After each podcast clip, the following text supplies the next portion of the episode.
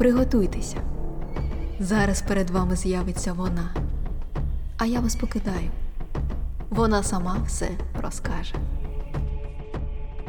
Вибач мені, отче, я згрішила. Знову намагалась перегризти вени на руках вже вчетверте. Слідчий налітав на мене, як яструб з висоти, зізнавайся, сволото. А я хотіла розбити голову об стіну, щоб мізки біля його ніг були, і крикнути невинне ні в чому. Прости мені очі, думки мої, я знаю, ти пробачиш. Я тільки тобою і тримаюсь. Так я розмовляла з Богом під час ув'язнення майже всі дев'ять місяців. Я з ним розмовляю просто от як з вами зараз. Я вас не бачу, але добре відчуваю. Мене звуть Олена Казимирчак Полонська, та можете називати мене матінка Олена. Як бачите, я вже прийняла постриг. Ви дивитесь на мій апостольник, незрячі очі, дивно складені руки, і думаєте, юродива, блаженна, що вона може нам сповістити, окрім проповіді? Я вам скажу, сестри і брати мої. В молитві, як і в житті, треба дерзати. Я черниця, що може назвати себе зухвалою, бо, окрім служіння Богу, присвятила життя служінню науці. Ви здивуєтесь, але я, ця сухенька жінка в чернечому вбранні, що трохи шкутильгає, як ви помітили, в молодості тримала за хвіст однією рукою комету Вольфа, іншою комету Галея, розробила власний метод для розрахунку відхилення руху комет навколо Юпітера, завдяки працям якої навчилися обчислювати потребу палива для космічних кораблів. А ще їздила на мотоциклі, займалася спортом і лазила по деревах. Як я змогла все це поєднувати? Слухайте, моя земна подорож починається 21 листопада 1902 року у селі Селець Волинської губернії, в дворянській родині Полонських. Ні, родина моя не релігійна, як ви могли подумати. Ми не читаємо Отче наш перед їжею, взявшись за руки за столом у нашому маєтку, селецькому палаці. Він, до речі, буде зруйнований під час війни. Але нашого великого парку надійно заховають у заростях сліди ніг мої, сестри і брата, з якими граємося в хованки серед дерев і пахучих рідкісних квітів. В юності в парку відбудеться важлива для мене подія. Зруйнує війна і альтанку на пагорбі, де мама Євгенія і тато Іван люблять пити ранковий чай, споглядаючи, як маленька я на гойдалці злітаю аж до самих зорей. Не так високо, Льоля. І знаєте, мати повторюватиме це доволі часто не так високо, не так високо. Та від цього дзвінкого оклику мами нас відділяє вже безліч світлових років, як і від тієї миті, де я, бачите худеньку темноволосу дівчинку з очима допитливими і прозорими, як небо. Копошусь у бібліотеці Селецького палацу, відшукуючи книги про зорі і космос, а знаходжу Біблію. Займаюсь музикою з сестрою братом, вчу разом із ними німецьку, англійську, польську, французьку. Та бігаючи до річки і нашого водяного млина, не знаю, що скоро великі історичні події розмелять нас, як зернятка в борошно. Чи виготується з нього щось, чи розлетиться воно пилом. Невідомо було у 1919-му, коли нова радянська влада відбирає маєток і висилає нашу сім'ю до Луцька. І моя туга за затишним домом лікується тільки сліпою вірою, що ми повернемось туди. У Луцьку я вчусь у жіночій гімназії, вчусь блискуче, скажу без зайвої скромності, ви ж пам'ятаєте мою чернечу зухвалість. Мої улюблені предмети фізика і математика, цей світ цифр, формул, рівнянь і розрахунків здається мені досконалим, божественно досконалим. Я закінчую гімназію невідмінно і влаштовуюсь працювати до канцелярії Луцького окружного суду. Коли за Ризьким договором Волинь стає частиною Польщі, щоб мати змогу вступити до вищого навчального закладу, мені доводиться скласти іспити з усіх шкільних предметів за 10 років польською мовою, і тільки тоді я отримую атестат зрілості. І в 1922 році З Божою допомогою я вступаю до Львівського університету імені Яна Казимира, звісно, на кафедру астрономії, фізико-математичного факультету. Від щастя, я готова стрибати до самих зорей, які тепер можу побачити у телескоп. Та крім цього, напівзруйнований маєток у сельці повертається до нас, а я ж вірила, пам'ятаєте? І саме тоді, в нашому рідному парку, у відповідь на питання, мені з'явиться Бог. Я побачу його у деревах, квітах, озері й хмарах, які в одну мить змінюються і шелестінням вітру промовляють. Небеса повідають славу Божою, про справу Його промовляє твердь. О, ні, не думайте, наче я уявляю себе Жанною Дарк, але тоді я приймаю рішення, що мої наукові спостереження і дослідження премудрої будови світу будуть присвячені доведенню Божого буття. Не так високо льоля. Мати хоче для мене простого жіночого щастя, не дуже схвалює мій дослідницький запал, але наука захоплює мене, як великі планети сонячної системи захоплюють рух комет, які давно мрію вивчати і після закінчення університету на запрошення переїжджаю до Варшави працювати в обсерваторії. Успішно захищаю дисертацію про планетоцентричний рух комет і здобуваю вчений ступінь. Ти десь знову літаєш? Тобі скоро 34. Час і про особисте подумати. Тиск матері нагадує мені, що я не в космосі, але вийду заміж я таки з почуття, а не під тиском. Знаєте, ще на початку 17 століття Галілей хотів довести, що Земля і місяць утворилися разом, бо побачив, що їхні поверхні дуже схожі.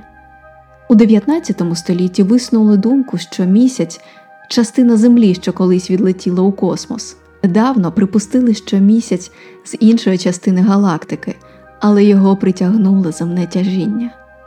Не намагаючись обрати одну версію, у 1936 році Леон Казимирчак, учений іхтіолог, з яким я знайомлюсь у Варшавському університеті, стає моїм супутником, як місяць колись став єдиним супутником Землі. А за рік в нас народжується син Сергій, гарне малятко. До речі, ми так і не встигаємо визначити, на кого більше він схожий. Наша пара Олена і Леон як красиво звучить, так само і виглядає. Ми мріємо жити в маєтку у моєму сельці, де я хочу побудувати станцію спостережень за небесними тілами, а Леон вивчати рибну фауну у волинських водоймах. Чого б нам, ученим, не жити простим життям, досліджувати риб і зірки сидіти за своїми працями, робити відкриття і ростити сина. Та замість щасливої сімейної світлини ви зараз бачите на стіні фото мого хлопчика з підписом Сергійко у труні. Я більше не можу її побачити, але повірте, вона навіки перед моїми очима. У 1940-му нам доводиться переїхати. Відгукуючись на пропозицію, я стаю завідувачкою відділу Львівського астрономічного інституту і гадаю, в цьому є вищий задум. Під час війни я допомагаю польським офіцерам виїхати з окупованого міста, роблячи їм фальшиві посвідчення стажерів обсерваторії. І ви розумієте, наскільки це небезпечно. Пізніше ми й самі виїжджаємо до Варшави. Там я даю приватні уроки математики, потім шию дитячі іграшки і продаю за копійчина або міняю на хліб. В 44-му, коли там вибухає повстання, сховатись від бойових дій встигаю лише я з сином. А повернувшись у місто в пошуках рідних, я буду однією з перших астрономів, що своїми очима побачить спалену німцями Варшавську обсерваторію. На місці, де колись почалось моє з Леоном кохання, я побачу підземелля, звідки виглядають понівечені і потворно вигнуті металеві частини телескопа, розбите і розплавлене скло об'єктивів і окулярів. І мені здається, це руїни мого життя. Я дізнаю, що чоловіка і матір вивезли до концтабору. Я вирішую не просто змиритись і прийняти цей удар. Я взагалі маю свій погляд на смирення, а поклавшись на Бога, днями шукати їх усюди. Під час одного такого дня порушую комендантську годину і натрапляю на військовий патруль, і мене збираються розстріляти на місці, але до солдатів, в яких на поясах написано з нами Бог, Я звертаюсь німецькою. Ви ж теж християни. Вас у Німеччині чекають дружини і діти, як чекає на мене син. І вони дозволяють мені піти. Сина лишаю то у родичів, то у знайомих, картаючи себе, звісно. Він росте таким вразливим і так відчайдушно сумує за татом, що готовий шукати його разом зі мною по таборах. В одному я представляюсь лікаркою, і звідти доводиться збігати, злазячи по дереву, а зміну варти перечікувати, тримаючись за стовбур. Коли зістрибую, роздираю ногу об скло і колючий дріт, і, лишаючи кривавий слід, втікаю. Як здогадалися, з тих пір я і шкутильгаю. Але так, через місяці ризикованих шукань у притулку знаходжу матір і нарешті отримую інформацію щодо чоловіка. Леона відправили на примусові роботи до австрійських каменоломень. У 45-му, після оголошеної репатріації, я вирішую повертатись. Мене запевняють, що вчені потрібні країні і що у всьому допоможуть. З надією, що зможу добитися дозволу для в'їзду чоловіка і що наша родина воз'єднається, а ближче до моря зможемо покращити здоров'я сина, виїжджаю з Праги. З Сергійком і матір'ю, сподіваннями і молитвою ми їдемо до Херсона, де в пединституті я викладатиму математику і астрономію. У повоєнному Херсоні життя важке, я працюю по 16 годин.